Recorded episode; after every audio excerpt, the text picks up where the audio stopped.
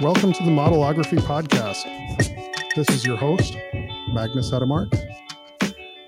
This is our first episode of a brand new podcast. I'm really excited.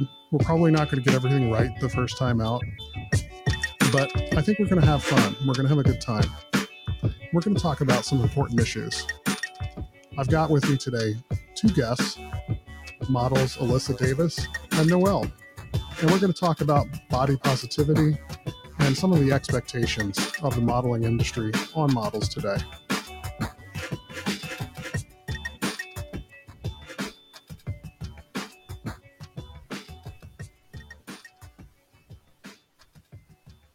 Our first guest is Alyssa Davis. I first met Alyssa on a photo shoot in the Raleigh area. She's been back and forth between Raleigh and New York City.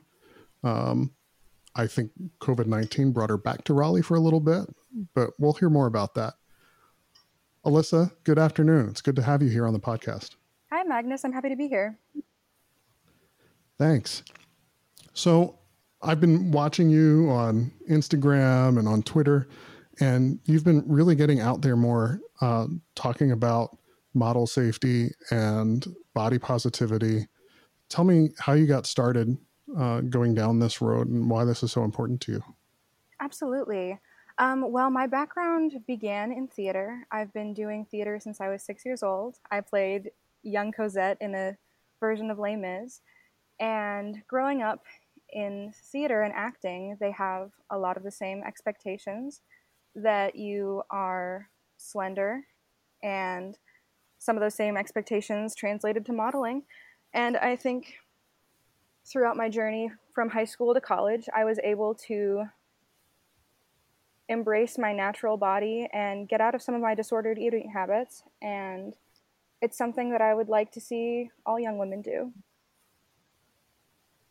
Thanks so much. So tell me when you moved from Raleigh to New York City, um, how how were you accepted and what did some of those early conversations what were they like with professionals in the industry? Absolutely. So when I moved to New York City, I did so to do my final semester in my musical theater BFA through the Tepper semester. And so most of my time was centered around theater instead of modeling. And I really enjoyed my time there. I was able to meet a lot of industry professionals. And I think the main thing that I learned was that people who are well known and respected are much kinder than you would expect. Um, in school, there was a lot of pressure and negativity to always be perfect. But from these industry professionals, I got so much warmth and so much um, advice that being genuinely and authentically yourself is the best thing that you can do. There is no perfect actress. I think that's really cool. And I think that that probably says a lot about why these folks are so loved and respected, right? Uh, because they, I, I think to be loved and respected, you have to give that back to the people around you. I so agree. And I think a lot of the people that we are seeing these days who are successful are so uniquely themselves. Um, there's sort of this idea in school that there's like a BFA uniform. You wear the exact same thing. You all look the same. You have the same voice. And, but the people that we are seeing, like Idina Menzel, you could pick her voice out in a crowd immediately because she's so unique. Awesome. I I have another guest with us today, Noelle. Noelle's also a Raleigh area model who had a New York City adventure. Hi, Noelle. Welcome to the podcast. Hey, Magnus. So um, I've I've had the pleasure of shooting both of you, and I I want to lead this in a little bit with my first impressions of, of working with Noelle. Like I, um, I was familiar with your work online at first, and then you showed up at like a, we have these group photo shoots where it's just fun. Creative people come out and we meet each other and network and and you know you see collaborations across photographers and models and makeup artists that may have never uh, met outside of circumstances like that so so you know Noelle's pictures are always like fantastic and you show up at this this um this event and you walk in and it's like you are the person that I see in, in the pictures. There's there's no disappointment. There's no like, oh yeah, clearly she was like really photoshopped. I, I think it's fair to say um, the average person would look at you and say, "This is the, the textbook, like perfect model, like the, the the long lean body type, like the face, everything. You you just got it." So you posted something recently online that really just blew my mind about um, how you had to go through some body transformation to uh, work at New York City uh, Fashion Week. Can you tell us a little bit about that? So, going from Raleigh to New York, there's definitely a little bit of a difference in the standards when it comes to modeling. So, every market is different, and I didn't really know what to expect when I got to New York. A lot of the models were really great, really kind, and I saw a lot of diversity. But when it came to working with a lot of the designers at Fashion Week, it's like they all kind of want a similar shape and it's not just like the typical skinny girl. They told us, we don't want you to be bloated. We don't want you to be this way. We don't eat in the morning, so you shouldn't either. So they kind of wanted us to be like under a thousand calories today, um, each day of the week. And this would go on for like the week of planning and fittings and doing the shooting before New York Fashion Week and then into the actual shows. So I, you don't have to answer this if you don't want to, but I'm I'm really curious. Can you tell us like roughly what you weighed before you got there, and then what you had to get to to make the designers happy? So when I got there, I was probably around 127, like almost 130 pounds. And that's where I typically stay at because I do a lot of running and a lot of lifting. So I'd say like I'm fairly muscular, but once I got there, it's just very difficult to go on with your regular habits. So I would go see these designers or see these um, castings for agencies, and they would be like, oh, you're too muscular. You might want to slim down your thighs or they would just make you so busy running around that you wouldn't even have time to eat if you wanted to kind of go out and get a meal behind their back. So by the time I got back, I had probably dropped down to under 100 pounds. And this was n- not my plan at all. It is not something I intended to do. But at the end, that was just how things turned out. So 30 pounds and over what kind of a time span? I'd say maybe nine days. 30 pounds in nine days. This is just blowing my mind. And I think any any doctor hearing this might be like deeply concerned. How, I mean, what does that what does that do to you? How, how does that make you feel? Um, uh, did you feel healthy? Did you feel strong? I definitely didn't because I'm really deeply rooted into my habit of like working out three, four times a week and like maintaining my health because I want to show people like an example of someone who's like ha- eating healthy and exercising, not just like a skinny model. But that's difficult to do when I've been in New York being told, like, oh, you can't have breakfast, and then constantly going to castings where they're measuring me and making sure I fit everything the same way I did the day before.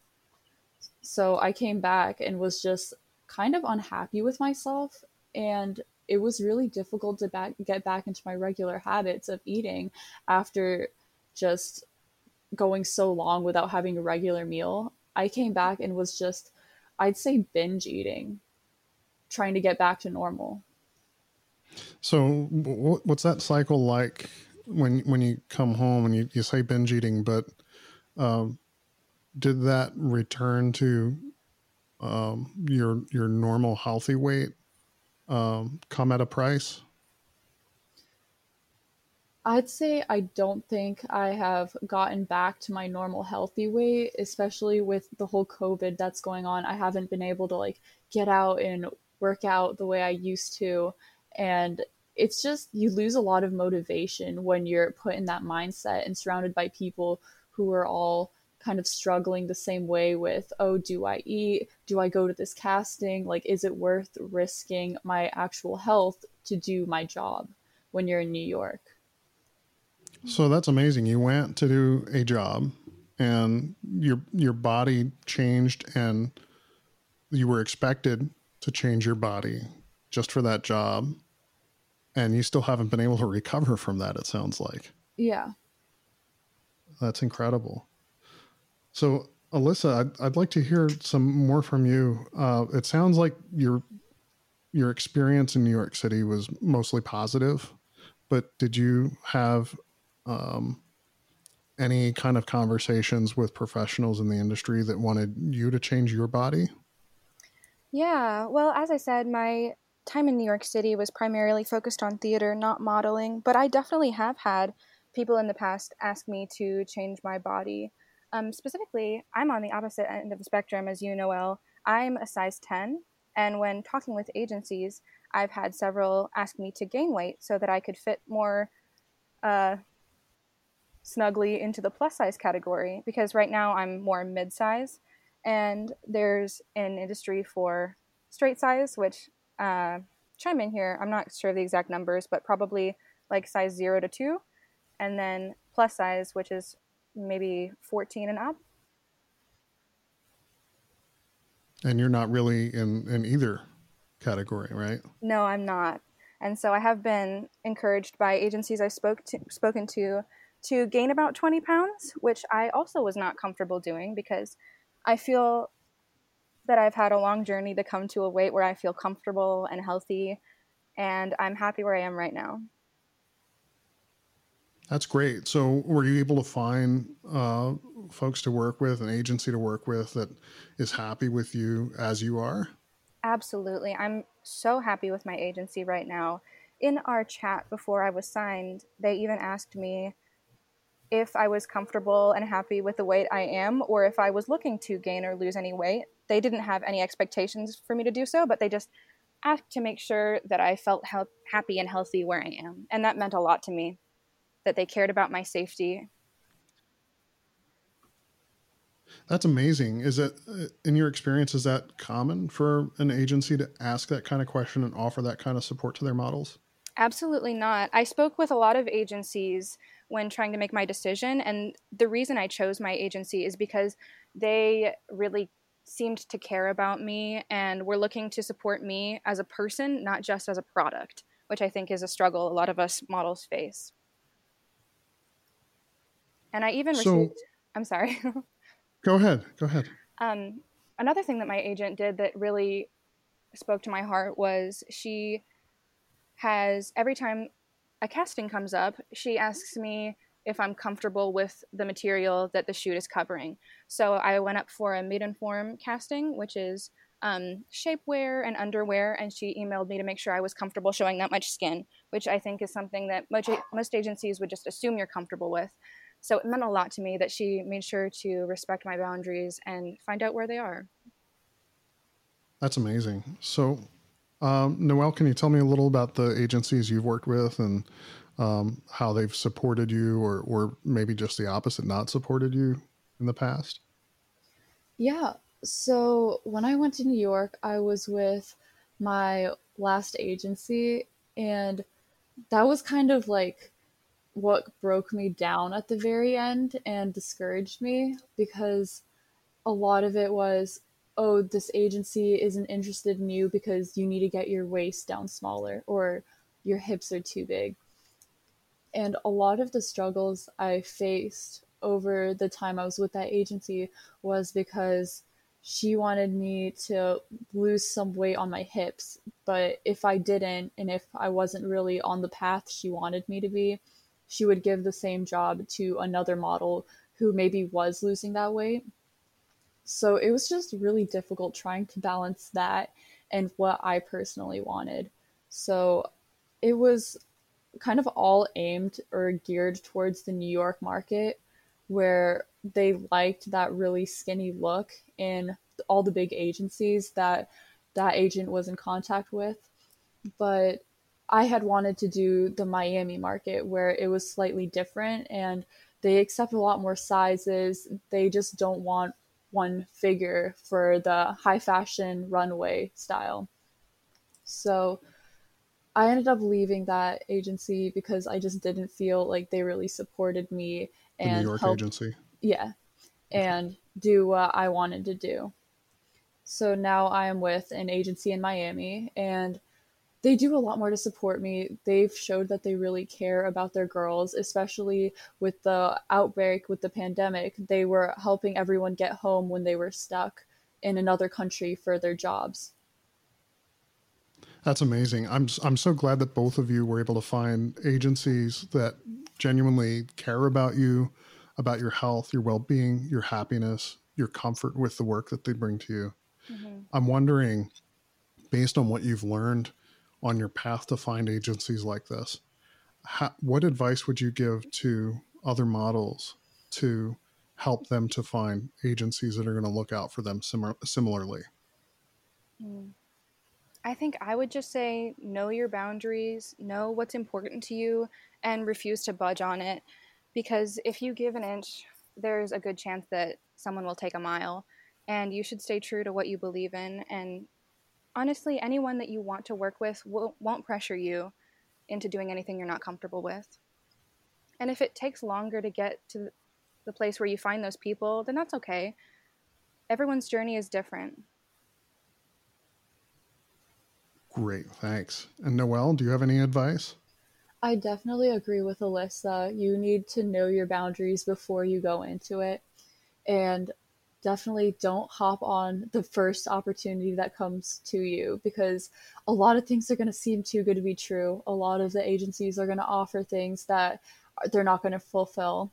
And you need to know what you want, you need to know your goals. And you need to let that drive you to find what really works for you. So I know there's a, a lot of people dream to be part of like these big agencies, but sometimes you need to find what works for you and talking to a few different agencies that accept you for who you are and understand your goals will really help you get on the path you want to be on.